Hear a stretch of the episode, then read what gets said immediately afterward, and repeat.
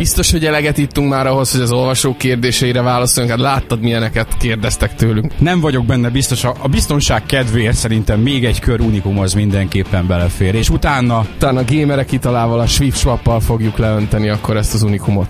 Éljen a Swipswap!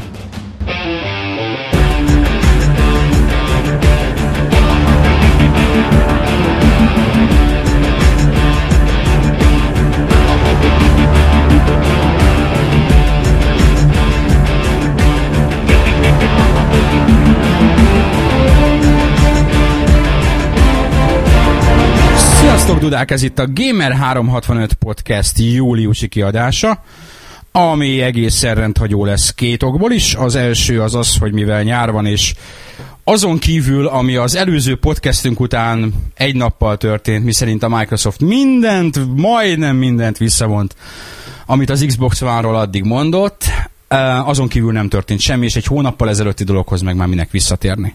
Szóval éppen ezért gondoltuk azt, hogy hogy ti fogjátok összeállítani ennek a podcastnek a tartalmát. Tegnap földobtuk a kérdést, hogy mit szeretnétek, és megdöbbentően sokan válaszoltatok. Mindenkinek köszönjük, még azoknak is, akik hülyeséget írtak. A, a második uh, oka annak, hogy ez a podcast viszonylag viszonylag rendhagyó, hogy vendégünk van, méghozzá női vendégünk van, azt hiszem, hogy a második a podcast történetében. Egyszer az Edvi Timi volt nálunk. Edvi Timi a, a Nintendo akkori marketing menedzsere. A magyar Nintendo képviselet akkori marketing menedzsere. Szia Timi, ha hallgatod esetleg. Már nem Nintendo-s marketing menedzserként. A vendégünk pedig... Sziasztok! Klári vagyok, Siklara, aki nem sík, meg nem Lara, meg igazából fiú se vagyok, hanem lány vagyok. Siklara, Klári, maradjunk ebben, és visszaadom inkább a szót a főnöknek. Köszönöm szépen, ennek örömére mi is bemutatkozunk. Klári emlékeztetett rá minket, hogy illik bemutatkozni. Somocsi László Liquid. Csető Zsolt, Dregja, nem G- Géci Attila Mackó. Akkor én ki leszek Oldern. Oldernt valaki min- mindig felvállalja. Csető Zsolt, Dreg. Akkor én a Klári lettem. Lustig Zsolt forhok. Klájnak visszaadjuk még egyszer, mert ő nem mondta a vezeték nevét, és azt akarjuk, hogy mondja. Igen, bocsánat, én pedig a Simon Klára, Siklara vagyok. Éppen most mutatjuk Klájnak a helyes mikrofontartást. Egy, egy hölgynek mégsem mondhatjuk azt, amit egymásnak szoktunk mondani. Igen, a péniszhez hasonlítjuk. Ragaszkodom hozzá, hogy egyenlő bánásmódban részesüljek veletek, és nem szeretném, ha megkímélnétek a péniszes poénoktól, hiszen egyenrangú tagja vagyok a gamer társadalomnak. Köszönöm. Te akartad, én ilyenkor a mackónak, vagy egymás között azt szoktuk mondani, jöhet? Felkészültél? Mondja. Hogy tartsd úgy, mintha faszopnál. És ezt nem akartam tényleg kimondani, de én, én szívesen, tehát a, a magunk bunkóságát én nagyon szívesen a maga teljes valójában, de úgy gondoltam, hogy jó, oké. Okay.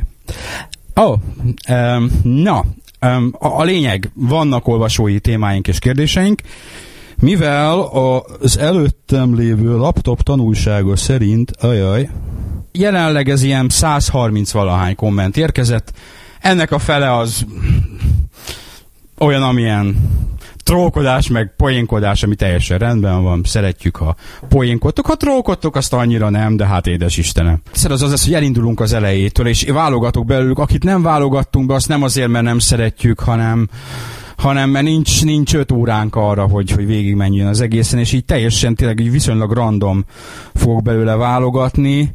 Um, van egy olyan kérdés, hogy beszéljünk a GTA 5-ről, és volt, emlékszem, hogy volt később egy olyan kérdés, ami átnéztem az összeset egy órája, hogy hogy, hogy tetszett nekünk a, a GTA 5 trailer, ami egy olyan két-három hete jött ki. Erről valaki valamit e, én, én, én annyit, ezt nem az én véleményem, de teljesen megegyezik vele a, a Vega, aki, akinek a ilyen játékokban azért érdemes adni a véleményére, mert messze ő legtöbbet a játékfejlesztésnek, a, illetve magának a játékoknak a, a, a, a technikai, illetve tartalmi oldalához. Ő azt mondta, hogy ő nem szereti ezt a műfajt, ezt az open world akciójátékot, de azt hiszem, és megpróbálom pontosan idézni, az a trailer mindent megbasz és, és, és erről van szó szerintem is, hogy az a videó az szerintem mindent megbasz. Igen, kértek többen, hogy itt beszéljünk a GTA 5-ről, de hát nem hiszem, hogy ilyen túl változatos beszélgetés lenne, mert kb. ugyanaz mindenkinek a véleménye. Nagyjából hasonló, kinél kevésbé, kinél, kinél kevésbé, kinél jobban vulgáris formában. Tehát tényleg az a helyzet, hogy itt a Rockstar szép csendben megint csinál egy olyan játékot, ami tényleg, ez a legszebb kifejezés rá, hogy meg fog baszni mindent, és ez most rajongástól független, tehát én is tudom magamról, én sose voltam GTA rajongó, én becsülettel letoltam ezeket a játékokat, és én is magamon mindig láttam, hogy az leges legutolsó pillanatban ugrottam rá mindig erre a hype vonatra a megjelenés előtt, de, de mindig úgy szálltam le róla a játék végvitele után, hogy hűha, és ez a videó alapján a GTA 5 az egy igencsak hasonló élmény lesz, és ezeknek az open world játékoknak a leges-leges legfelső szintje mindenféle szempontból. Ami félelmetes az az, hogy megint olyan content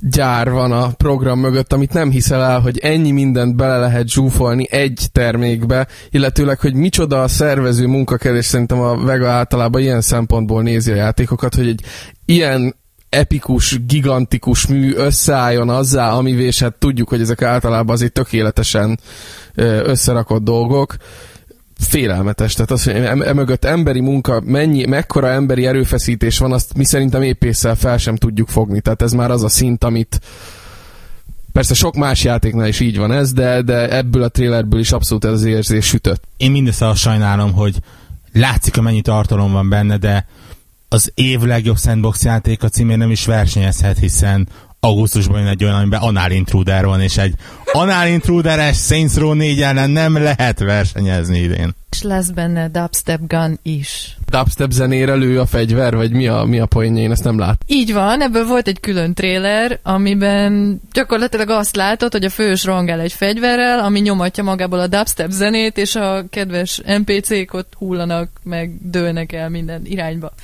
Minő irónia egyébként, mert tényleg én is dőlök ki a dubstep-től, mint a hulla körülbelül. Na nem azért, mert olyan jó lenne, hanem mert annyira, na mindegy, aki ezt szereti, azt nem akarom megsérteni. Pont a Vegával beszélgettünk még róla, és ő mondta azt, hogy hát ezeket a játékokat tulajdonképpen már nem is egy nagy stúdió fejleszti, tulajdonképpen egy nagy stúdió, hanem nagyon sok kicsi. Tehát sok kisebb tízemberes munkacsoport, akik teljesen van benne egy designer, van benne két grafikus, van benne külön programozó, és ezeket ráállítják a csak így készülhet el a játék egyes részeire. Tehát van, aki a vezetést csinálja, van, aki a várost építi, van, aki a kincskeresést, van, aki a titkokat, van, aki a küldetéseket, van, aki a bankrablós részt, aztán sokan a multiplayer-t. Szerintem egyébként a csúnya angol szóval a, az utóbbi idők legjobb multiplayer reviewje volt ez a, a végén benyomott 5 másodperc, ez szenzációs volt, különösen amikor a repülőgép is, tehát ez a, a fokozás csúcsa. Iszonyatosan jól ért véget ez a trailer, tehát az a 4 perc, valahogy 4 és perc, közel 5 perc, azt szerintem az év egyik legjobb videója, és hát nagyon reménykedünk, hogy a szeptember 17-én megjelenő GTA 5 az, az a, a trailerből levonható következtetéseknek és a, az elvárásoknak megfelelően fog sikerülni. Tehát én azt nagyon, még egy közel két hónap, de, de nagyon, nagyon várom. Azután az év, az év legvártabb játéka, ami, amit visszaigazoltatok ti is, mert a mit vársz legjobban szavazásunkat is ő nyerte, méghozzá meg lehetősen egyértelműen. És már volt ilyen kérdés is, hogy mi mit várunk a legjobban. Ezzel te el is mondtad, ha jól sejtem. Mi a helyzet a többiekkel? Lara, kezdjük veled. Csak hogy, csak hogy a fórumos berögződést tovább erősít. Hát nem, nem az új Tomb Raider-t, ami biztosan készül, hanem biztos mindenki nagyon meglepődik. Én a Witcher 3-at várom a legjobban, ami biztos, hogy nem idén fog kijönni, hanem én szerintem valamikor 2014 vége felé, azt nem mondanám egyébként, hogy nincsenek fenntartásaim a Witcher 3-mal kapcsolatban. Hogyha tartják a jelenlegi színvonalat a CDPR-es srácok, akkor én szerintem nem lesz gond. Talán még úgy sem, hogy megint nagyon úgy néz ki, hogy lesz egy tabularáza, és törlik az összes előző karaktert, nem lesz következménye a döntéseknek. Igazából én még erre se vennék mérget, tehát ezzel kapcsolatban voltak hírek, megerősítették, cáfolták, nem lehet tudni. Na mindegy, tehát igazából én, én várom, akármilyen lesz, nagyon várom. És szerintem nem vagyok vele egyedül, hogy borzasztóan várom ezen kívül a Dark Souls 2-t, ami ugye még szebb, még brutálisabb, még szadistább, még, hát nem is tudom, mi, milyenebb lesz. Átadom inkább a szót Mackónak, mert valamit hozzá akar tenni. Ne fokozd a jelzőket. Még brutálisabb, még véresebb. Jó lesz az a Dark Souls 2 is egyébként. De ez az idei felhozatal, ez egyébként is nagyon-nagyon ütős lesz. Hát, hogy ebből mi mit kapunk, az kérdés. Egyrészt a Next Gen váltás miatt, de hát ott a Next Gen váltás környékén lesznek nagyon nagy finomságok. Én megmondom őszintén, én a Watch Dogs-ra nagyon kíváncsi vagyok például, ami tavaly ugye egy ilyen nagy-nagy meglepetésként, jobb, még jobban kíváncsi vagyok, mint a GTA-ra. Egyrészt a, a technológiai ugrás miatt, tehát elvileg az egy next gen lépcső lesz olyan módon, hogy Prevgen konzolokra is meg fog jelenni, tehát nagyon kíváncsi vagyok, hogy ez a multiplatformosodás mit fog hozni. Egyrészt, másrészt meg ez a skifi világot én továbbra is meglehetősen kiaknázatlannak tartom ezt a cyberpunk környezetet, az intelligens cyberpunk és intelligens skifi környezetét, és abszolút közel áll a, a, az én úgymond skifi világképemhez az, amit a Watch Dogs mutat. Tehát ez a közeljövő egy kicsit a mai elektronikából is belevisznek, meg ilyen future dolgok is benne vannak. Nagyon, nagyon izgalmas lesz. Tehát én a, én a Watch Dogs-ot várom az idei felhozatalból a legjobban.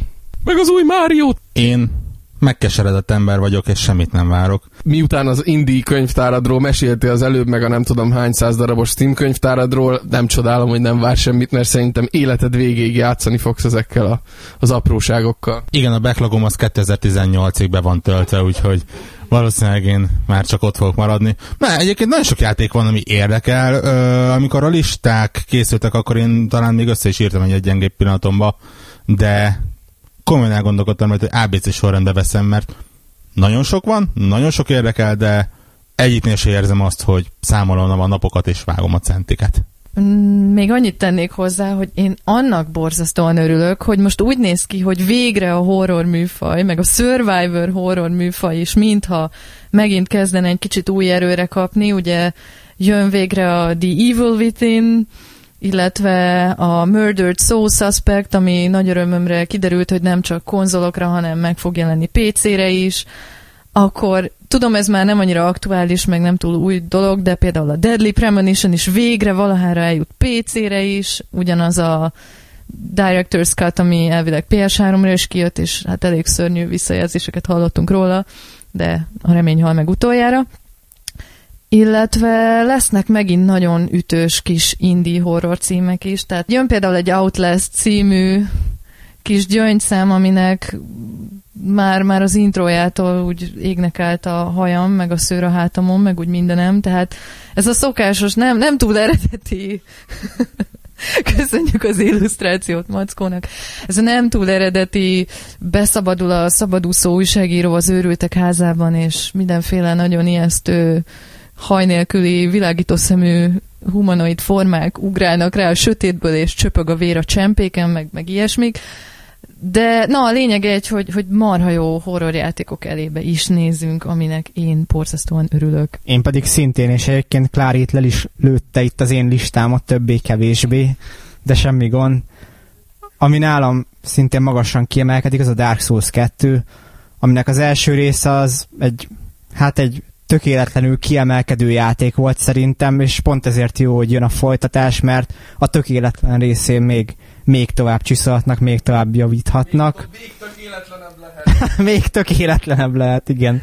Furcsa ellentéttel élve, úgyhogy ez, ez nálam is kimagaslik, akár csak a The Evil Within, mert Shinji Mikami egyszer már bebizonyította, hogy úgymond idézőjelesen visszatérő még tud nagyok, nagyot alkotni, és, és bízok benne, hogy ismét ez egy olyan játék lesz, amit mind ünnepelni fogunk majd. A Murdered Soul Suspect a szintén ott van a listámon, de főleg amiatt, mert az új, a Phoenix Wright-ra hasonlít kicsit az egész számomra, aminek az új 3DSS epizódját szintén várom, úgyhogy most így hirtelen végig gondolva ezek azok, amiket úgy, úgy nagyon várok.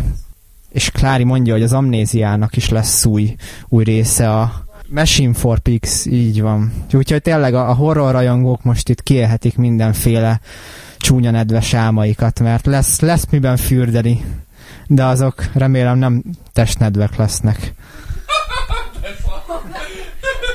Ez nagyon rossz volt. Um, Beteg emberek vagytok ti, ezeket a játékokat szeretni. Um, ja. Kielégítő volt szerintem a válasz. Mindenki teljesen jól elmondta, hogy mi az általa legjobban várt játékok. Van, aki 20-at felsorolt, nem? Nem, nem teljesen, de sokat, sokat felsoroltunk szerintem. Kicsit szégyenem is magam, hogy én csak a GTA 5-öt várom. Ami nem igaz, nem igaz, csak én nem akartam ennyit felsorolni. Mint... Én a Killzone Shadowfall-t is várom egyébként, de akkor kiderülne, hogy, hogy titko, titkon a, Sony irányába is kacsingattok, de, de ezt nem akarom, hogy ez kiderüljön. Na erről majd később. E, miel, mielőtt átérnénk ezekre a teljesen agyament dolgokra, e, kettő, itt, itt közül olvasgatom a kérdéseket. Sajnos az ilyenekről, hogy Final Fantasy sorozat, meg retro játékok, ezek nagyon jó témák, de, de erről aztán ez egy, egy podcast. Tehát ha most erről elkezdünk a Final Fantasy sorozatról beszélni, akkor, akkor vége a podcastnek, ugyanígy a retro játékokról. Ezt köszönjük ezeket az ötleteket föl fogjuk őket használni a későbbiekben. Lehet, hogy tényleg egy nem lenne utolsó ötlet egy-egy speciális podcastet valamilyen retro témának, vagy, vagy egy Final Fantasy sorozatnak szentelni. De nem, nem, most komolyan szóval ti mit éreztetek akkor, amikor az FF8-ban volt a második lemez közepén az a rész, amikor Square-nek van az a monológia, tudjátok, amin az érződik az egész karakteren, hogy a, hogy a be... Na jó, hagyjuk. Semmit nem éreztem. Na, mindegy. E, itt volt egy komolyabb téma, több komolyabb, nem, egy, egy volt egy komolyabb téma, ami amire röviden nekem kell reagálnom, azt hiszem, sajnos az én kötelességem. Több, több ember kérdezte, hogy mi van a Gamer 365 következő verziójával. Ö, amikor utoljára láttam, viszonylag jól érezte magát. Um, a, a időpontokkal már többször befürödtünk, úgyhogy időpontot nem fogok mondani. Azt, hogy azt sem fogom mondani, hogy when it's done, mert az már teljesen el, elkoptatott dolog. Azt mondom, hogy, hogy ha most így, így nagyon pessim, aki nagyon pessimistán látja ennek a jövőjét, annak azt mondom, hogy, hogy előbb fog érkezni, mint gondolná. Igazából az agyadra fogunk csatlakozni, és minden titkos vágyaidat kielégítve fogjuk a tartalmat generálni nektek. Ebben rejlik, a, amit még a PlayStation 4-nél sem mertek megtenni a, a, a hardware fejlesztők és szoftver fejlesztők. Minden vágyadat kivéve a pisika kiszexet. Az a VIP. az a fizetős verzió.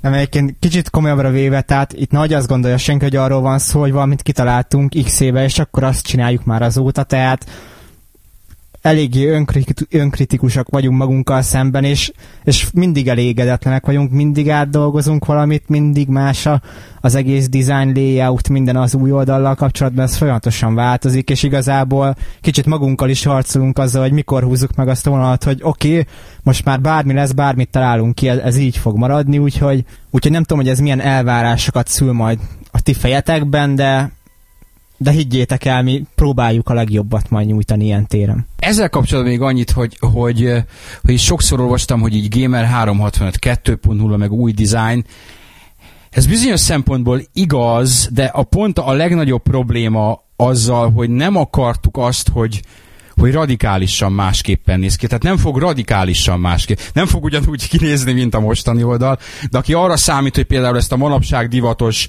baszott nagy képek, baszott nagy szövegméret és 50 oldalt kell scrollozni, mire a tartalomhoz érsz, és olyan, mint egy blog, csak izeg mozog. Ez nem így fog, úgy fog kinézni, mint a jelenlegi Gamer 365, de másképpen. De... Igen, tehát ez igazából a, az egész fókuszában a tartalommenedzsment, tehát mindig is, mi mindig funkcionalitás oldaláról próbáltuk ezt az egészet vizsgálni, mind, mindig úgy építgettük ezt az egész tervet, hogy, hogy hogy lenne ez a leghasználhatóbb. Tehát nekünk ez a legfontosabb, mert tudjuk, hogy nektek meg szintén ez a legfontosabb, és tényleg lehet bármekkora csili és lehetnek 1080p-s ajánlóképek is az oldalon, de attól még az egész nem lesz jobb, meg használhatóbb. És egyébként ez volt a fő probléma, és még mindig ez a probléma, hogy, hogy ezt rájöttünk, és ez az ember sokat tanul ebből, hogy ez nagyon nehéz. És egyébként az a vicc, hogy a jelenlegi oldal, tehát látjátok, hogy aki régóta olvas minket, az azért láthatta, hogy azért voltak ott bőven változások. Most például a leg, legújabb idézőjelesen, hogy ugye ezek a nagy képek mennek nálunk a híreknél, ezek mind ilyen sufni módszerrel vannak már megoldogatva, és igazából ezeken, ezeken keresztül is kicsit teszteljük azt, hogy, hogy mi lenne az, ami jól működne, és hogy az egészet hogy lehetne, az egész tartalmat hogy lehetne olyan formában tálalni, hogy, hogy az úgymond elérhető legyen, tehát hogy sok is látszódjon, de közben ami lényeg, az azért ki legyen emelve, és hogy hogyha feljön valaki, akkor tényleg megtalálja azt, amit keres. Tehát igazából ez, ez a fő szempont, és ezen, ezen dolgozunk, meg variálunk sokat, hogy hogy, hogy lenne az a leg, legkézreállóbb számotokra. Az biztos, a, a változás az nem hirtelen fog történni, lesz egy legalább két hetes beta test periódus, amíg még a régi Gamer 365 futni fog, de már futni fog az új is. És nekünk két helyre kell minden tartalmat feltennünk. Tehát lesz, lesz egy ilyen átállás, és ezt majd mindenkinek mondani fogjuk. Ennyit tudunk mondani jelenleg az egészről. És ez volt az utolsó, amikor komolyak voltunk, innentől fogva. Jöhet a minden más, kiszúrok magamnak. Á, itt, itt személyes. Tud azóta aludni likvid, vagy azért néha verejtékben fülödve ébred a fentiak miatt. Ezen teljesen meghatódtam. Valaki emlékszik egy cikkre, amit úgy nagyjából tíz éve írtam. A pontszámra is emlékszik, én már nem. A játékra is alig emlékszem. Annyi kutatómunkát végeztem, a cikket sajnos már nem volt időm előkaparni a saját kis doksi archívumomból, de megnéztem, hogy Metacritiken mennyit kapott, 62-t, hmm, úgyhogy beletaláltam a közepébe, azt kell, hogy mondjam. Nem volt verejtékes ébredés, sajnálom. Mert már akkor is a Metacriticről írtad, de még nem is volt Metacritic, de már, már Metacriticről írtuk a teszteket.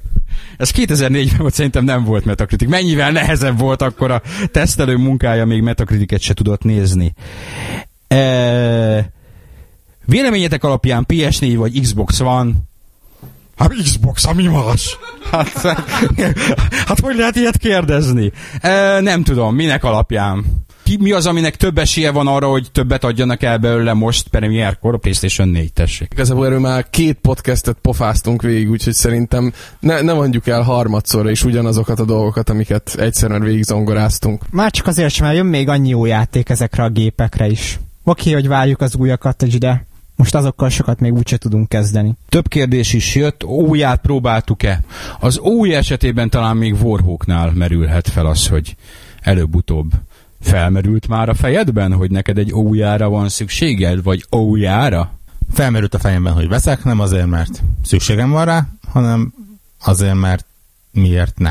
Az, hogy voroknál ezeket tök fölösleges megkérdezni, ma, ami, ami bármilyen kütyű, akkor ez neki automatikusan kell, tehát ott, ott nincs kérdés. Egyébként az a durva, hogy amilyen al- relatív alacsony áron árulják, az embernek a fejébe hogy megfordul, hogy hmm, jó mutatna ott a, mit tudom, Xbox meg a PS3 között, de amikor végignézed azt, hogy miket lehet rá kapni, mobilportokat, meg olyan androidos, és végig gondolod azt, hogy úgyse játszanék ezekkel, tehát ez nem, nem az én gépem. Még most jelenleg ez nem, a, nem az én igényeimre van szabva, nincs rá olyan játék, amit szívesen játszanék. Talán ilyen Android boxnak használnám a tévéhez, de ma már tévébe is be van építve a, a média lejátszó, tehát annak is fölösleges gyakorlatilag.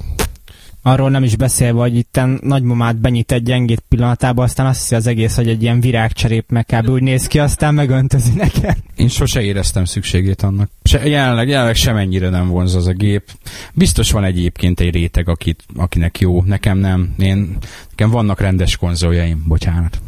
Ez a helyzet. No, van itt még egy kérdés, abszolút jó szerintem, aki szedres ízesítésű alkoholmentes sört iszik, az automatikusan pokóra jut, vagy van esélye a purgatóriumra, nem csak hogy szedreset, hanem bármilyen ízesítésű alkoholmentes sör, az automatikus pokorra jutás. Nagyon jól látja, kedves Backstab nevezetű felhasználó. Ugye volt egy ilyen nagy internetes dibét arról, hogy most a tankcsapda elég true-e, hogy alkoholmentes ízesített söröket reklámoznak a tévébe, meg mindenhol, nem mondjuk meg, hogy melyik márkát de hát ők eleve a pokorra készülnek, nem? Tehát igazi vérrokkerek, büdösek, hosszúhajúak, csatagzottak és pokorra. Na jó, nem, ezt azért nem kívánjuk a tankcsapdának, de hát ők, ők is ezt az utat járják be. Ez is bizonyítja azt, hogy, hogy az alkoholmentes ízesített sör az a pokorra visz. Egyébként úgy kezdjük érezni mi is, tehát egy kicsit az, hogy makogunk, meg mekegünk, az nem azért van, mert fáradtak vagyunk, szerintem most így a nyári szakaszban annyira nem vagyunk talán annyira kimerültek, mint az évközben a hajrák idejében, de egyrészt kurva meleg van, tehát ez egy olyan péntek este, amikor itt a 30 fokos lakásba izzadunk, másrészt pedig már nem tudom hány kör swip előtti Unicum next és nem tudom min vagyunk túl, úgyhogy Épp azt beszéltük itt az előbb a Klárival itt a, a mikrofonon kívül, hogy, hogy mikor jön már el a vihogós korszak, hát lehet, hogy töltünk még egyet, és a podcast utolsó 20 perc az ilyen nyeherészésbe fog majd torkolni. Akkor volt valami alkoholos kérdés, ezen kívül is nem, hogy így mit iszunk, vagy milyen sorrendben. Van itt még egy ilyen kérdés, és ezt, igen, itt, itt ismét azok a kérdések, hogy JRPG műfaj jövője, stb. Ezek nagyon, nagyon nagy témák, de ezeket tényleg mind felírom, hogy szokásos hülyeségeinknél talán sokkal jobbak is. Mennyire gyászoljuk a, a régi szép időket, és hogy mennyire változott a számunkra a videójátékipar? Rövid kérdéseket kérek. Én, én a magam részéről változott a videójátékipar, szerintem a videójátékok aranykoráját éljük, és iszonyatos játékkínálat van. Én nem, nem gyászolok semmit azon, amit 10 vagy 20 éve volt. Ez az egyik dolog, a másik dolog meg az, hogy ahogy a videójáték korszakok váltakoznak, úgy változunk mi is, tehát évről évre mi is öregszünk, máshogy látunk dolgokat. Szerintem változunk mi is a játékvilággal egyrészt, másrésztről pedig pont itt a horhókkal beszélgettük, annyi indi cucc van, hogy aki újra akarja írni a, a retrót, az egy kvázi retro másodvirágzásba csöppelhet be, ahol a 8 bitestől a 32 bites stílusig minden megtalálható az indi felhozatalban, akár a letölthető, akár a nagyobb szabású játékok terén, akár PC vonal kezdve kalandjátékok, akár a 8 bites kock pixel pontos akciójátékokig minden megtalálható az előző generációt, illetve az előző másfél generációt meg újra lehet játszani, mert ott van a polcon, ott vannak a, a letölthető sztórokban. Tehát gyakorlatilag minden elérhető, és azzal játszol, amivel akarsz. Ugye ezek az újabb gépek, ezek áthidalják azt a problémát is, hogy egy két generációval korábbi játékot is tudsz esetleg játszani, mondjuk PS3-on. Én sem hiszem, hogy itt bármi baj lenne, tényleg, amit Mackó mond, ha valaki a régi szép időket sírja vissza, Egyébként zárójelesen, mint tudjuk, hogy azért a nosztalgia sok mindent megszépít. Ha valaki ezeket sírja vissza, akkor, akkor vegye elő és játszom vele. Tehát ami úgy öregedett, az mai napig szórakoztató. Ami meg már nem működne mai nap, azt ne is várjuk vissza. Tehát én tudom, hogy itt helyben elélveznék, ha Capcom bejelentene egy Resident Evil 2 reméket, de, de mint tudjuk szerintem, hogy ez 2013-14-ben ez egyszerűen már nem, nem életképes. Ami működik, az jönni is fog, tehát amire van kereslet, az meg fog elni, ha más nem, hogy mondjátok az indi, rész, indi fejlesztők részéről, tehát szerintem kell keseregni, vagy eltúlozni ezt az egész csőjáték, QTE témát, ami, ami néha így el szokott harapódzni. Szerintem mindenki megtalálja a, a magának valót, és, és én olyan szempontból se látok itt nagy katasztrófát, hogy, hogy az igazi gameplay az kiveszik a játékokból, mert mert igenis megvannak azok a játékok, azok, ahol ezeket meg lehet találni, és ahol, ahol a műfajok újabb-újabb szintre lépnek. Tehát fejlődés, tovább lépés mindig van, kár, kár a régiekért keseregni. És nézzétek meg, hogy ha nem is közvetlenül az indie vonalból, de ha valakinek a Lost Vikings jellegű platformjátékok hiányoznak, akkor ott van a Trine, ha valaki a, a smappokat szeretné, azoknak ott van például a Cinemora, illetőleg a hasonló játékok, tehát a régi klasszikusok olyan prezent, tehát régi klasszikus játékmenetbeli elemek olyan prezentációs fortéjokkal egészültek ki, ami, amit szinte el se képzeltünk volna, hogy ez ilyen játékokat csinálni fognak mondjuk 20 év múlva, és ezzel ki van elégítve az az éned is, ami a nosztalgiáért sír, és egyrészt ki van elégítve a mostani éned, mert 60 FPS-sel 3D-be játszott gyönyörű grafikával azt a játékstílust, amit mondjuk 20 évvel ezelőtt szerettél, imádtál, stb. Még annyit hozzátennék, hogy Engem időről idő meg ez a kesergés, hogy hát azért mégiscsak 2000 környékén volt az igazi, és azóta egy hanyatlás van, ami egyébként pontosan tisztában vagyok vele, hogy, hogy egy ilyen teljesen téves ö, szemlélet, meg, meg tehát én magam is halál boldogan játszom most momentán a Last of us meg az összes ilyen aktuálisabb címmel, de ugyanakkor meg baromi jó dolog, hogy ugye itt említette a Mackó például azt, hogy, hogy a mai konzolokon is vissza lehet menni akár két generációt is, de meg például a PC-n nem, nem csak az indie játékok révén jönnek vissza folyamatosan a régi trendek, hanem amit én imádok, hogy akármelyik régi kultjátékot, amit nagyon-nagyon szerettem annak idején előveszek, a mai napig olyan rajongói bázis, közösség van körülötte, hogy folyamatosan találni tényleg a mai napig új pályákat, modokat, textúrapakokat, meg, meg tehát ezt így lehetne sorolni a végtelenségig, tehát hogy igazából tényleg az embernek csak ideje nincs elég arra, hogy, hogy az új címek mellett még visszamenjen ezekhez a régi kedvenceihez is. Tehát ez egy ilyen ördögi kör, hogy van egy bazi hosszú backlog, ugyanakkor nosztalgiáznánk is, ott vannak folyamatosan az új címek is, és, és így sokszor én, sőt mostanában azt érzem, hogy nem, hogy megunom a játékokat, hanem inkább szakadok szét, hogy egyik percben az újdonságokkal játszanék, a másikban szétmodolnék valami régi klasszikust, a harmadikban elővennék valami régebben kimaradt konzol címet, tehát, tehát egyszerűen nem érzem azt, hogy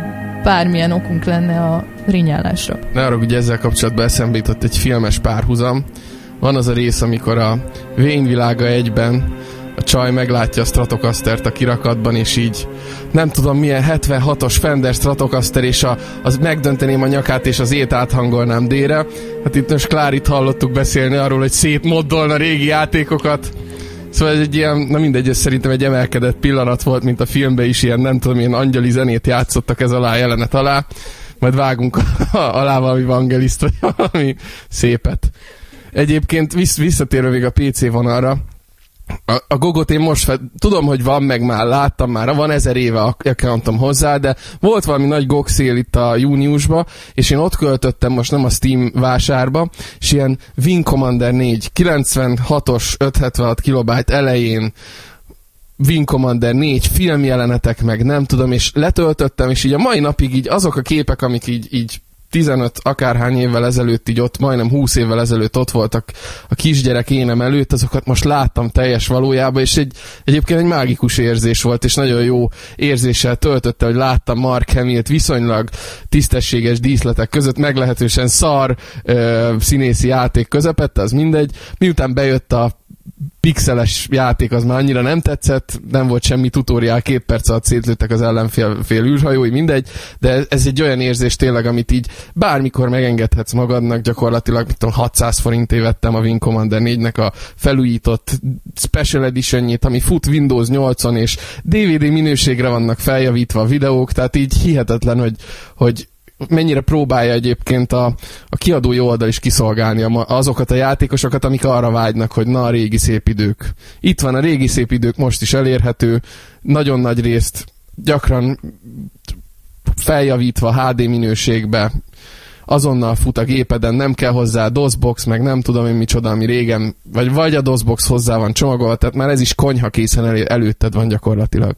Két dolog. Egy, nem a Steam nyári vásáron vásároltál büdös eretnek tűzre veled. Kettő, nekem igazából csak egy dolog hiányzik a régi szép időkből, amikor még beküldted a flopit a háromszámos magazinba, és egy street roddal kaptad meg, ahol jellemzően ott voltak a háromszámos magazin top eredményei is. Nagyon-nagyon-nagyon régen volt.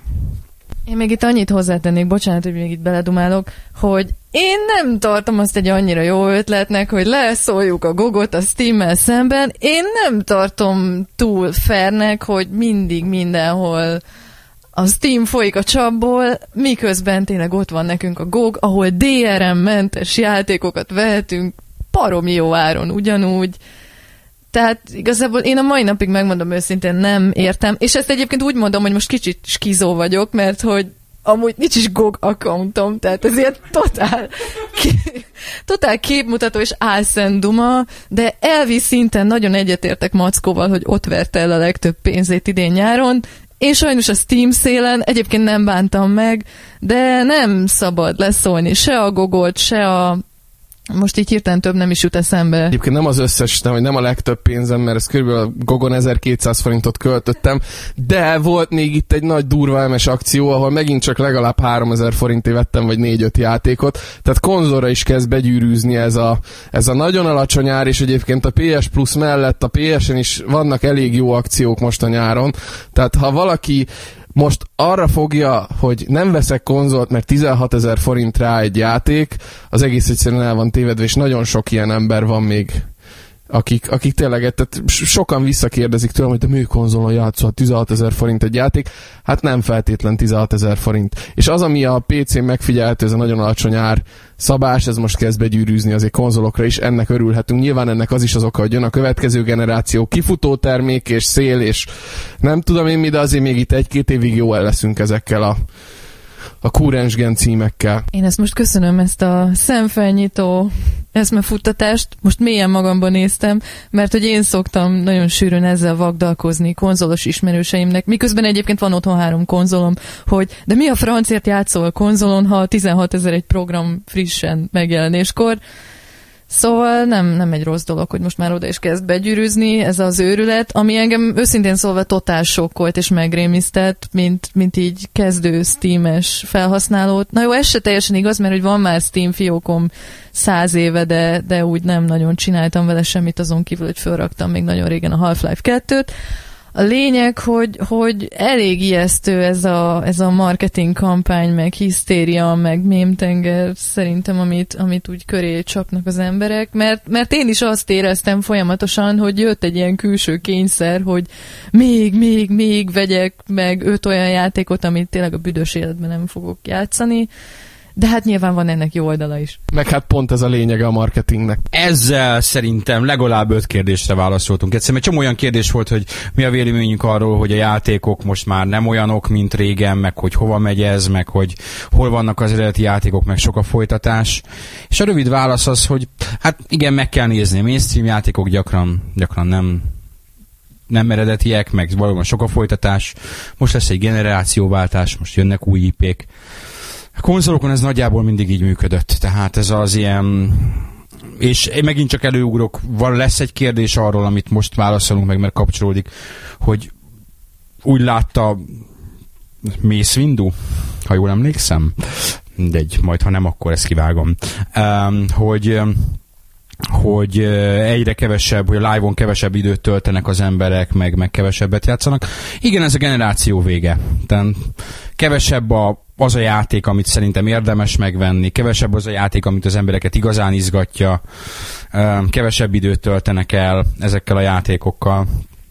De ebből tényleg nem kell ilyen messze, messze menő következtetések levonni, tehát megnéz az ember bármilyen eladási listát, látja, hogy a játékeladások is csökkennek, ez még nem feltétlenül jelenti azt, hogy a játékosok kevesebbet játszanak. Magam is láttam, hogy egyre többet játszok régebbi egy-két éves kimaradt játékokkal, ilyenek miatt meg nem feltétlenül megy fel a live-ra vagy a, vagy a PSN-re az ember, hogy mutagassa, hogy most épp ezzel játszok, tehát igazából ennyiről van szó, csak szerintem nem kell megijedni, hogy itt hirtelen bedől minden. Hát meg pont arról van szó, hogy sokan úgy vannak vele, hogy nagyon sok időt töltöttek esetleg multiplayer játékokkal, most talán a legutolsó live-on, ha már live-ról van szó, legutolsó ilyen iszonyat nagy tömegeket megmozgató multicím az talán a Halo 4 volt, amit mai napig nagyon sokan játszanak, lehet, hogy volt még kod is mellette, meg ilyenek, de ma már ez azért nem olyan nagy durranás, mint három-négy éve, ahol mindenki ki akarta próbálni, hogy na ez hogyan is működik, meg, mekkora nagy durranás ez, és sokan vagyunk úgy, hogy visszatérünk azokra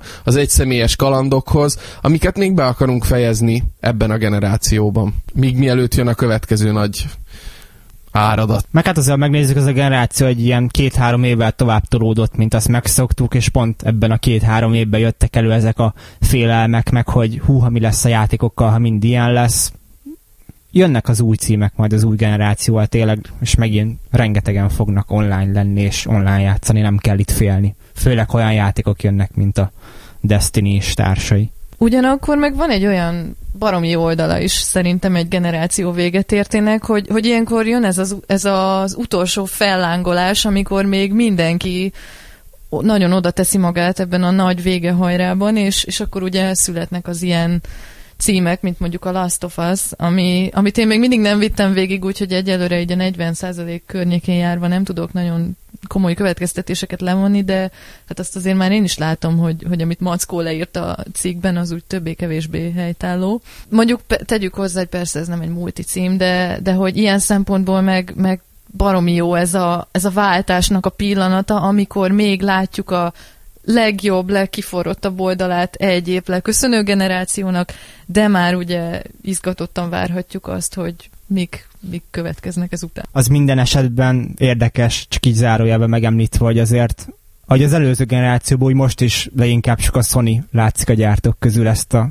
úgymond stratégiát választani, hogy nagyjából párhuzamosan még futtatja a dolgait, mert azért Microsoft vagy Nintendo fronton, hát jó, Nintendo úgy már kim van a Wii U adott, és a Wii legvégén nem nagyon jött már semmi, és hát Xboxon is az exkluzívok azok, azok csúnyán kialtak. Igen, a Microsoft ennek a generációnak a végét és az Xbox 360 esetleges túlérését azt a third party-kra bízta rá. És hát, hogy jól teszi olyan szempontból, tehát most még Call of Duty még lesz arra a gépre két évig valószínűleg. Nagyon gyorsan, volt egy olyan kérdés, hogy interaktív képregényt csinálnak, és ezt megírja. Igen, hajrá, srácok, csináljátok, in- csináljátok az interaktív képregényt. Már hogy megírja anyagilag, azt nem tudom, de ha lelkesek vagytok, nem tudom milyen, de, de kíváncsi vagyok rá. Na és most kezdünk durvábban húzni a kérdésekből.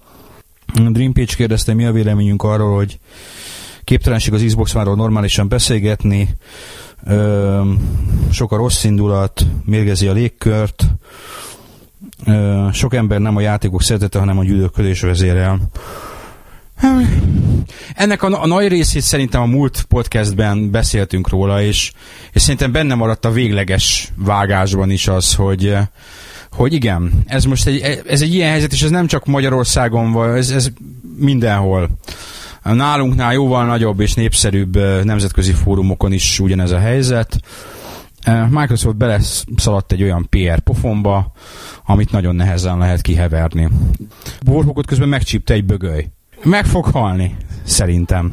Hát meg az az igazság, hogy a, az emberek kutya természete az sajnos így a hobbiba valahogy mindig előjön, és hát sokan azért járnak föl egy fórumra, hogy szabad idejüket ott töltsék, feszültséget vezessenek le. Kiváló püfölőzsák ez mind a kettő. Vérszagra gyűl az éjvad.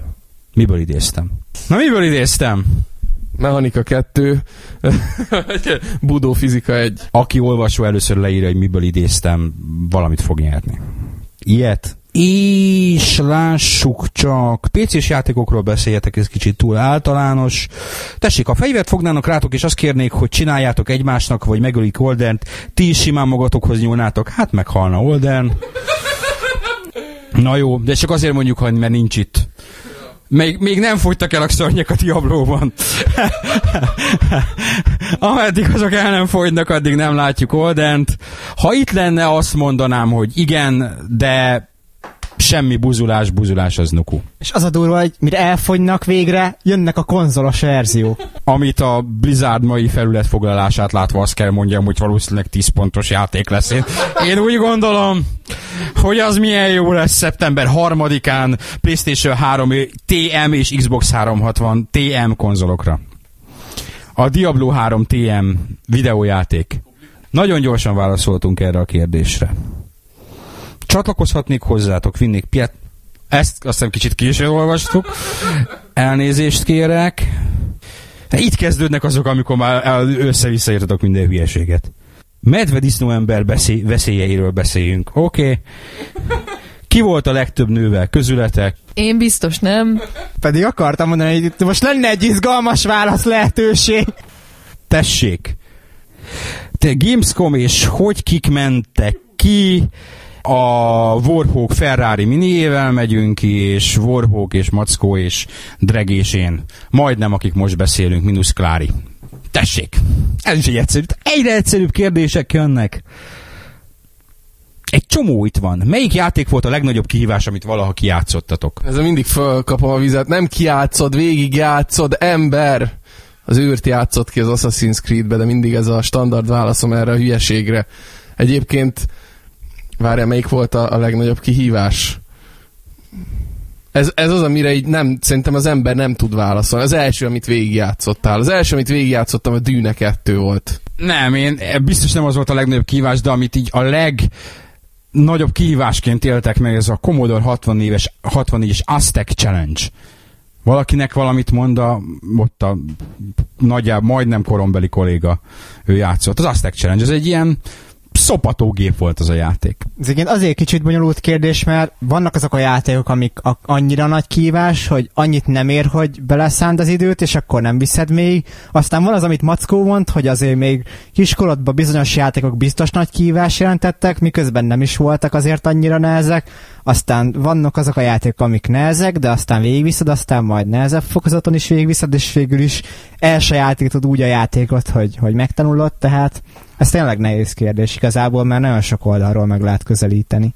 Nekem a legnagyobb kihívás, ami most egy hirtelen eszembe jut, az a legelső komolyabb játékgépünkön, a 486-oson a Tomb Raider, vagyis akkor még szigorúan Tomb Raider 1 volt, ugyanis fogalmam nincs, hogy milyen FPS számot produkált a gépen, de ilyen diavetítésszerű élmény volt, hang se volt, és, és nagyon sokáig el voltam akadva a T-Rexnél, és mindig teljesen kiborultam. Amikor egyszer csak így megjelent a semmiből, ugye a lassú képfrissítésnek hála. Tehát nekem az volt egy ilyen kihívás. Hát azért elég nagy fit, hogy végigvitted a Tomb Raider egyet akkoriban, mert a Tomb Raider egy az akkoriban egy nagyon nehéz játék volt. Az egy is, egy, egy kettő, három, emlékszem, hogy azok nagyon időigényes és nagyon nagy betanulást igénylő játékok voltak.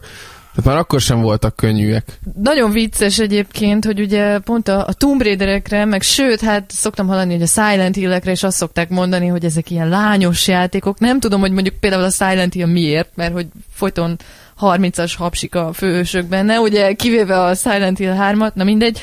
De ha már itt tartunk, akkor nekem a Tomb Raider játékok voltak, amik, amik úgy tényleg, tehát ilyen, ilyen szempontból vicces a nikkem is, hogy baromira nem akartam a Larát belerakni, mert hogy a Siklara az tényleg a, a Simon Klárából lett összeeszkábálva, de, de hogy ez, ez egy ilyen tényleg sorsszerű, már-már végzetszerű vicces mellényúlás volt részemről, hogy mindenki larázik azóta is, mert, mert hogy annak idején, sőt, hát ha visszaemlékszem, nálunk az általános iskolában a, a Tomb Raidernek a, a első, második, harmadik része volt az állandó sláger téma a Resident Evil 1-2 mellett, amivel mindenki játszott. Azték Challenge-hez visszatérve, Azték Challenge volt az, ami nálunk egy, amit nálunk egy TV bánt, Ugye konkrétan az, az Azték challenge volt egy olyan multiplayer módja, hogy 15 gyerek körbeülte a tévét, és amikor az egyik ugrált ugye a dárdák elől, akkor az összes többi gyerek is ugrált, mert annyira beleélték magukat. Nálunk volt, aki kicsit túlugrálta a dolgot, és egy nagyon jó kis videóton tévé bánta ezt.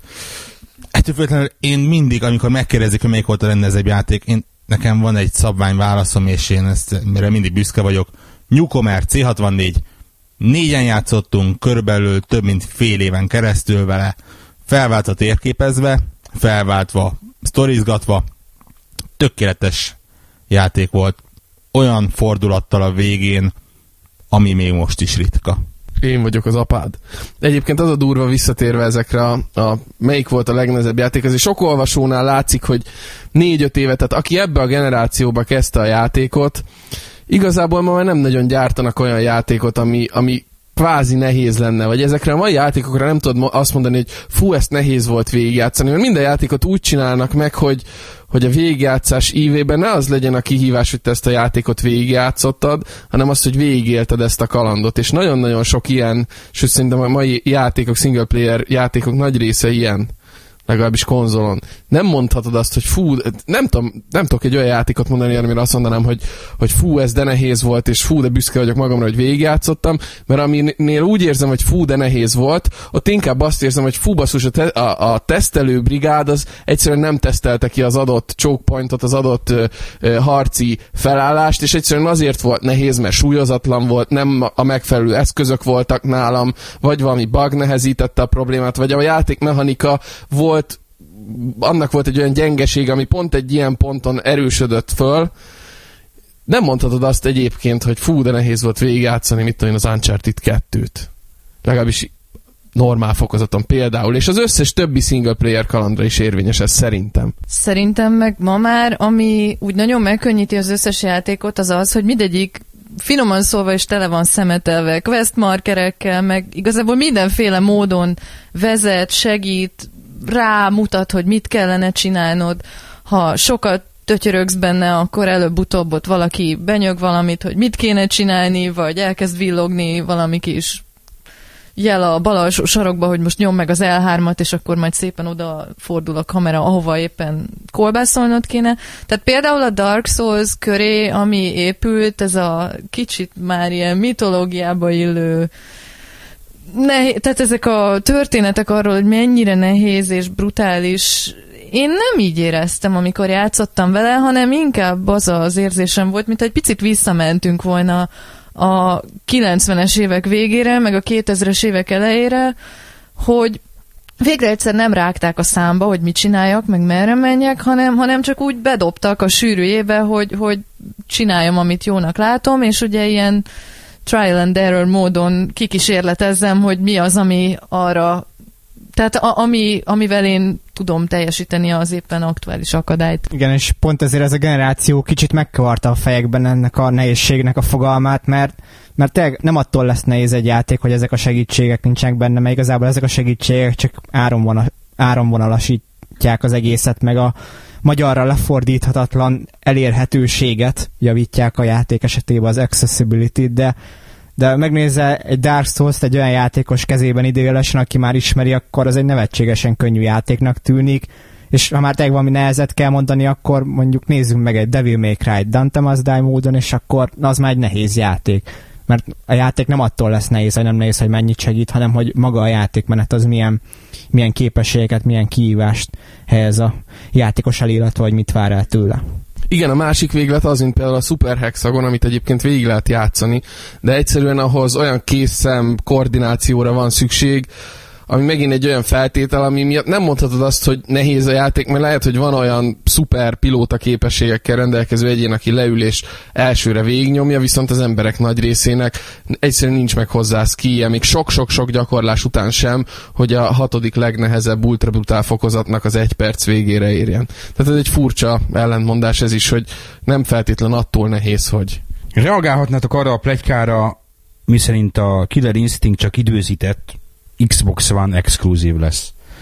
Ilyen plegykát nem hallottunk, de ez a plegyka hülyeség lévén, hogy a, ez egy Microsoft által birtokolt brand, úgyhogy ameddig a Microsoft nem dönt úgy, hogy multiplatform játékokat gyárt, addig nem lesz. Van köztetek olyan, aki nem meleg, a Klári előbb mondta, hogy ő még nem volt nővel, tehát ő biztosan nem. És itt a kedvenc kérdésünk, a miért vagytok geci Xboxosok? Hasonlóan a Final Fantasyhez és a többi nagy témához ezt is egy teljesen külön podcastben fogjuk kitárgyalni, ahol elmagyarázzuk, hogy Magyarország mennyire fontos piac, hogy itt minden egyes lapot, különösen a papírlapokat, mert azok különösen fontosak, egy-egy cég pénzzel, és hogy a boraborai nyaralásaink hogyan származnak a Microsoft, illetve a Sony sőt, még inkább mostanában a Nintendo pénzéből. Stay tuned, hatalmas leleplezések, botrány, a Gamer 365 következő speciális kiadásában. Itt van egy kapcsolódó kérdés rögtön. Legyen újra Xbox 365 az oldal neve. Xbox 365, így van, azt a Xbox 360. uh, nem, leginkább azért, mert a, az egyetlen ember, aki az Xbox 365-ből velünk maradt, az a Warhawk Xbox fanboy.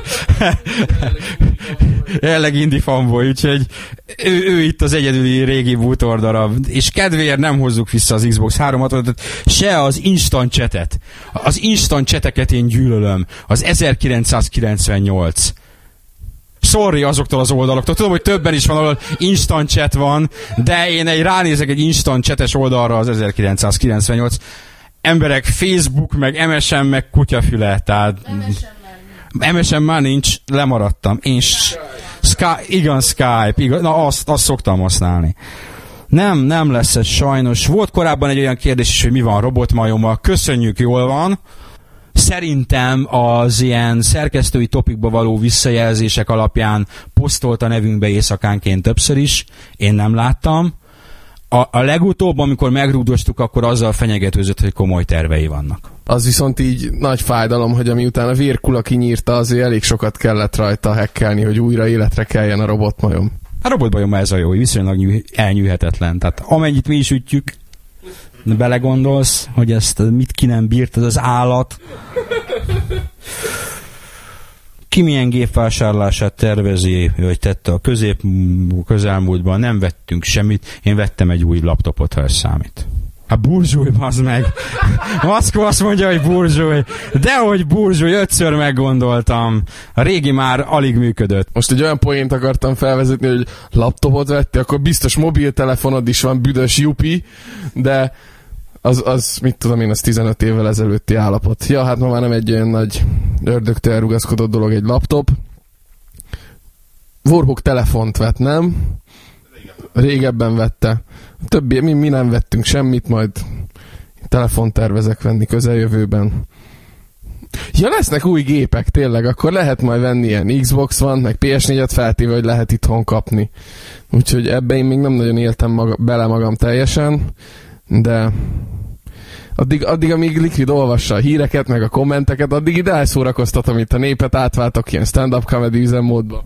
Nagyjából az utolsó kérdés következik, mert e- e- ez, ezek után jött az, hogy, hogy a Dream Page az Xboxos, meg a nem tudom ki az Xboxos, és miért Xboxos, és, és hogyan ez volt 30 hozzászóláson keresztül. Hogy ez milyen érdekes téma. Pláne úgy, hogy ugyanezek az emberek a, ugyan ennek a platformnak a halálát jósolják, úgyhogy most meg kurvára mindegy, ki az Xboxos, meg ki nem. Uh, na, Jól van. Van még egy kérdés, ami, ami érdekes lehet, és ez elsősorban neked van címezve, Mackó, mert az Alvarez kérdésében van benne, az mindjárt visszagörgetek odáig, hogy mi a véleményetek a cégek fórumos rage miatti visszakozásáról, például Mass Effect 3 vagy Xbox One. Én borzasztó komolytalannak tartom, és hiába a kármentés. Az elsőre reagálok én. A kármentés az sosincs hiába. A kármentésnek annak mindig oka van, és, és ezt meghatározott forgatókönyv szerint történik, és múltkor Mockó kérdezte, hogy milyen vizsgán voltam, és azt mondtam, hogy publikus relációkon, és ott a publikus relációk talanyagnak van egy olyan része, hogy krízismenedzsment, és, és rá két napra Microsoft kiadta a visszakozós közleményt, és megdöbbentően tankönyvszerű volt. Tehát, hogy azt tanítják, hogy hogyan kell egy krízist kezelni. Azt ott kezelni kellett, mert annyira negatív volt az egész, és valószínűleg a, az előrendelési számaikban is annyira meglátszott, hogy nem lehetett nem lépni. Hogyha az előrendelési számaikban nem látszott volna meg, akkor valószínűleg nem léptek volna, mert az, hogy az emberek az interneten mit beszélnek, az alapvetően leszarható de, de az, hogyha már, már látszik, hogy, hogy nem lesz jó, az negatívan érinti a gazdasági oldalát, akkor lépni kell, valószínűleg negatívan érintette és lépte, és léptek. Abban mindenképpen igazat adok neked, hogy, hogy olyan szinten komolytalan, hogy, hogy ezt jobb egyben csinálni, tehát ez nem a legszerencsésebb, amit most csinálnak, hogy darabonként lépnek vissza a korábbi álláspontjukból. Pont a Warhawkkal beszéltünk, hogy Gamescom-on kin lesz több Microsoftos ember, Phil Spencer, meg a, meg a Sony-tól dezertált Phil Harrison, és, és hogy, hogyha esetleg lesz interjú lehetőség, akkor minden kijelentésük után azt teszük, hogy de ez most biztos? Ez mennyire biztos? Most tuti így lesz, vagy, vagy holnap már más lesz? És ez lesz e, e, ez az utolsó Microsoft interjúnk lesz egyébként, mert ezek után szóban nem áll velünk senki. Tehát ez, ez, ez szerencsétlen, és ez valóban ad egy ilyen komolytalan élt a dolognak. Egyébként ez, ez kényszerűség, tehát ez, ez nem lehet, majd, hogy nem, nem lehet másképp csinálni, szerintem.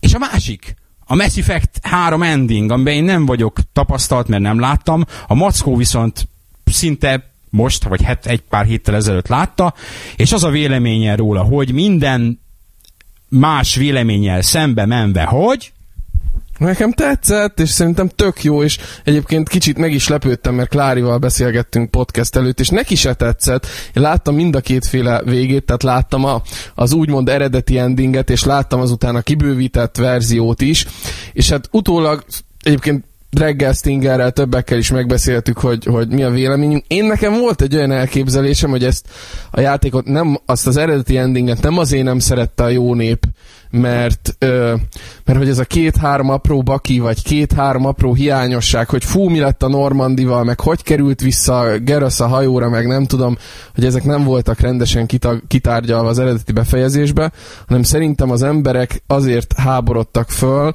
mert a komfortzónájukból ki zökkentette őket ez a háromféle befejezés, és én ugye Klári szerintem kurva sok könyvet olvasott, és sok skifi és fantasy, vagy nem tudom mennyire vagy benne a skifiben, de én ezt annak tudtam be, hogy az emberek egészen egyszerűen így nem voltak otthon a skifi műfajában, ahol a megoldás nem mindig az, hogy a szuperhős visszapofozza a dimenzió kapuba a, gonoszokat, és mindenki él boldogan, amíg meg nem halt, hanem ettől jóval komplexebb és jóval nagyobb morális dilemmákat megmozgató kérdéseket szoktak úgy általában fantazi, és, vagy bocsánat, a skifi történetek pedzegetni, és itt három olyan befejezés volt, ami egyik sem egyértelműen happy ending, hanem mind a három egy valahol kellemetlen, kényelmetlen, de racionális megoldás, ami a tudományos fantasztikum, illetve a műfaj sajátosságaiba szerintem tökéletesen beleillik, és nekem nem volt semmi bajom az eredeti verzióval sem, és a bővítettel sem az egy más dolog, hogy a fanszerviz rész talán nem volt annyira erős az utolsó 25-30 percben, mint amit egyébként egy ilyen sorozatnál várható. Az is igaz, hogy a hatalmas, szét, szanaszerte ágazó, szétívelő kérdések, válaszok, döntések sem úgy reflektálódtak a befejezésben, mint ahogy egyébként ezt sokan várták volna, de azért potyanjunk vissza a földre, tehát emberek készítették ezt a játékot, és azt az ezerféle elágazást azt nem lehetett volna egy, egy ezerféle befejezésbe összetemeríteni. Klári, neked erről egyébként mi így utólag a véleményes, szigorúan spoilermentesen, hogy azok, akik esetleg nem látták, azok mit, mit mondan, vagy azok is uh, tudják ugye még élvezni a befejezést? No, egyrészt egy picit túlbecsültél, mert azért annyira fantasztikusan tájékozott és olvasott, én nem vagyok a skifi témában, és lehet persze, hogy ez is gond volt, de egyébként nem arról van szó, hogy nekem nem azért nem tetszett a befejezés, mert hogy én mindenképpen valami ilyen, ilyen szivárványos, cukormázas ö, happy endingre vágytam volna. Szó nincs róla, sőt, én kifejezetten szoktam szeretni, ha elrugaszkodnak ettől a bevett formulától, hogy a szuperhős az ugye bemasírozik, és segbe rúgja a galaxist, és tehát, hogy nem, nem, nekem nem ezzel volt a problémám, hanem és nem akarok tényleg belemászni a részletekbe, meg spoilerekbe, meg egyebekbe. Egyébként azt hiszem tavaly, vagy nem is tudom mik, ugye tavaly jött ki a Mass Effect 3, akkor én belőlem egy blogbejegyzés formájában úgy, úgy ki is ömlött ez a sok annyira nem komoly feszültség, mert inkább, inkább tényleg így ki kellett adni magamból, aztán utána én nem rágtam magam ezek, ezen utána még napokig magamat, de nekem az volt a bajom, hogy, hogy totál a nem, nem volt valahogy felépítve, hanem, hanem úgy a, a semmiből jött, és, és egész egyszerűen olyan összecsapottnak, olyan átgondolatlannak éreztem az egészet, és nem csak a befejezést, hanem, hanem a játéknak több, több egyéb elemében is ezt fedeztem föl, és most egyébként nem feltétlenül ilyen hülyeségekre gondolok csak, ami teljesen lecsapta a fanbolyoknál a biztosítékot, hogy mit tudom én, a Talinak az arcképe, amikor egyszer ugye le, lehet látni, és akkor rögtön lenyomozták 5 perc alatt az interneten, hogy valami mit tudom én, milyen Google stock fotót nyúltak le a BioWare készítői, de, de azért voltak ilyen, ilyen elég meglepő szintű igénytelenségek, tehát engem inkább ez, ez akasztott ki. De visszaadom a szót itt a többieknek. Nem tudom, ezt a részét úgy láttam kicsit, hogy csak azért is próbáltak minden kis apróságba belekapaszkodni, de én veled egy lentétben meg pont úgy éreztem, hogy, hogy végre ez egy olyan trilógia lezárás volt, amiben volt koncepció, mert most végig gondolom, mik voltak azok a trilógiák a generációban, amit egyáltalán mertek lezárni, mert, mert vannak olyan játékok, ott van például mint a Gears of War, amit oké, okay, hogy lezártak, de most az befejezésnek nevezni, ami ott van, hát az elég meh volt, és szerintem... Jó, bár a nem raktak maguk elé hatalmas akadályokat ilyen szempontból, nem, nem volt megcélozva semmi, elég egyszerű sztori volt. Nem, abszolút, tehát nem, nem is akartam ezzel lehordani az egészet, csak, csak arra akartam kiukadni, hogy nagyon nem tudunk olyan trilógiát mondani, ami, ami olyan konzisztensen, meg magas színvonalon végig lett víve, mint a Mass Effect ebben a generációban, és én Klárval ellentétben pont úgy érzem, hogy, hogy volt igenis koncepció az egész mögött, csak nem feltétlenül volt minden odarakva a, a játékos elé. Tehát ugye Mackó is mondta, hogy, hogy sokan bizonyára csak azért csalódtak ebbe az egészbe, mert, mert más elképzelésük volt egy ilyen totál mainstream játéktól, de és én ezt talán egyszerűen elmondtam, úgyhogy nem akarok nagyon belefolyni, de de szerintem a, a Mass Effect 3 igenis így pedzegetett egy olyan metasztorit az egész Mass Effect univerzumon belül, amihez szerintem az a befejezés, az teljesen jó lett, és igenis az, hogy sokan megkérdezték, hogy ez, ez három befejezés, ez miért lenne három befejezés, szerintem valahol pont ez volt az egésznek a lényege, minden spoiler nélkül. Podcastünk itt vett egy határozottan okkult irányt, ilyen az, mikor Stinger több tíz kilométerről képes a stáb felét megszállni. Nem, egyébként, ha én értem azt, amit a Klár is mondta, hogy sok apróság esetleg nem került úgy a helyére, de én meg azt mondom, hogy ne legyenek illúzióink a következő generációra nézve sem.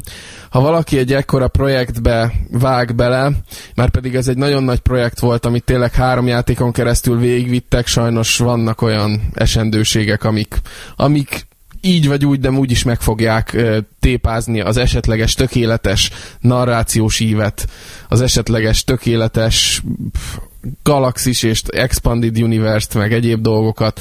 Tehát ezzel sajnos együtt kell élni, és a következő generációra se legyenek nagy illúzióink szerintem, tehát ez vele járója játékfejlesztésnek. No, csak hogy ne én legyek itt a ma este főgonosza, akit az összes BioWare, vagy BioWare, úristen, BioWare fan el fog küldeni a mindenhová.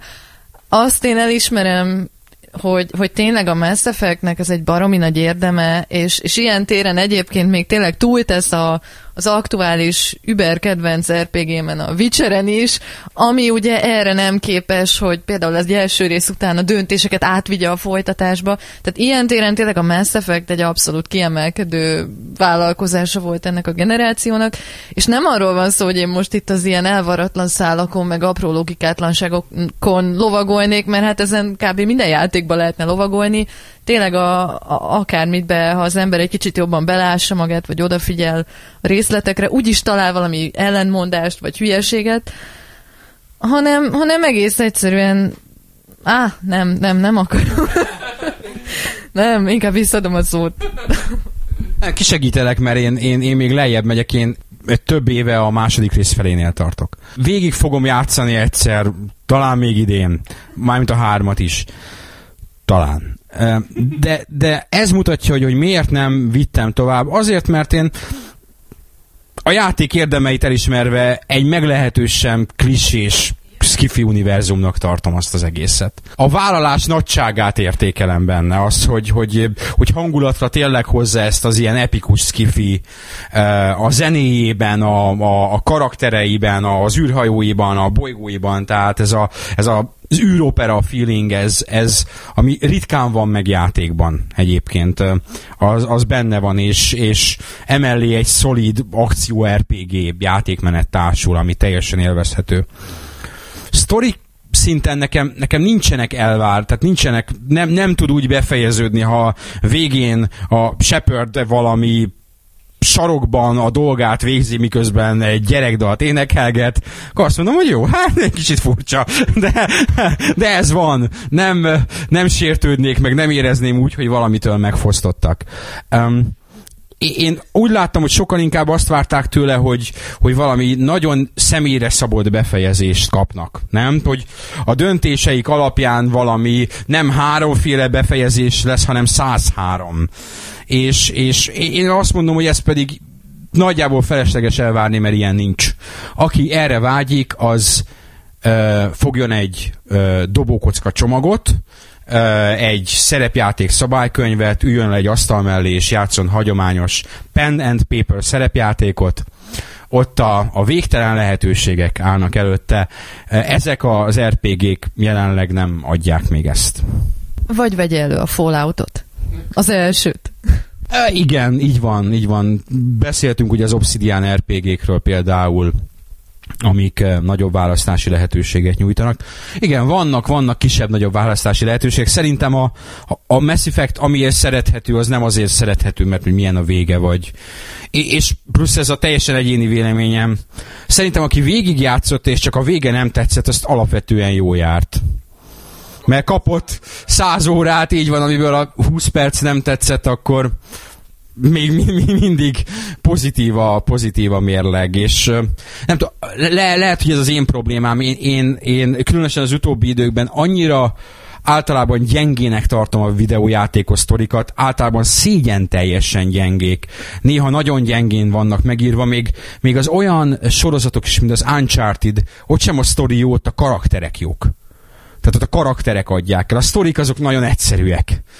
Egy kezemen meg tudnám számolni azokat a videójáték sztorikat, amit jónak tartok ebben a generációban. És egyébként az utóbbi pár év ö, trendjei alapján, ahol végignézzük, hogy a skifi fantasy és szuperhős és egyéb filmeknek is milyen sztoriai vannak, ne várjon itt senki azért olyan nagyon nagy duranásokat sem a filmektől, sem a játékoktól én azt mondom, hogy azért a Mass Effect-nek a története, ha könyv szinten, tehát ha ahhoz mérjük, hogy milyen skifi klasszikusok vannak, fasorba sincs, de ahhoz képest, hogy az utóbbi tíz évben milyen űropera univerzumok születtek, azért a tisztességes kategóriába sorolható. Én Asimovon és Arthur C. Clarkon nőttem. Vagy így van! Amikor én még fiatal voltam, akkor az volt a skifi még az 50-es években. Jó, nem ezt várom el. Nyilvánvalóan a Star Wars az a bonyolult történet. Ez sokkal inkább ezek, itt is a, az, hogy mennyire szerethető a karakter. Az enyém egy neki vadult leszbikus volt, úgyhogy az én Shepardem az teljesen fasza volt. És biztos van még olyan kérdés, amit nem válaszoltunk meg. Tőletek elnézést kérünk, nem azért hagytuk ki, mert nem szeretünk titeket, de ezt egyszer már mondtam, de nem árt kétszer elmondani, hogy nagyon szeretjük az olvasóinkat, még az is, azt is, aki trollkodott, hanem azért, mert ennyi fért bele ebbe a podcastbe. Augusztusban úgy jövünk vissza, hogy Kölnből fogunk több kis podcastet csinálni. Valószínűleg nem lesz nagy podcast, hanem lesz több kis podcast. A Köln az, aki esetleg nem tudná, az a Gamescomot jelenti, ez augusztus utolsó teljes hetében van, kint leszünk, már most alakul a program, nagyon sok érdekes dolog van, már most, és még nagyon sok érdekes dolog lesz, és meg fogjuk tapizni, és ki fogjuk próbálni az Xbox One-t, meg fogjuk tapizni, és ki fogjuk próbálni a PlayStation 4-et, és meg fogjuk tapizni, és ki fogjuk próbálni a Nintendo következő generációs konzolját, a titokzatos Wii U-t is. Sziasztok, augusztusban találkozunk!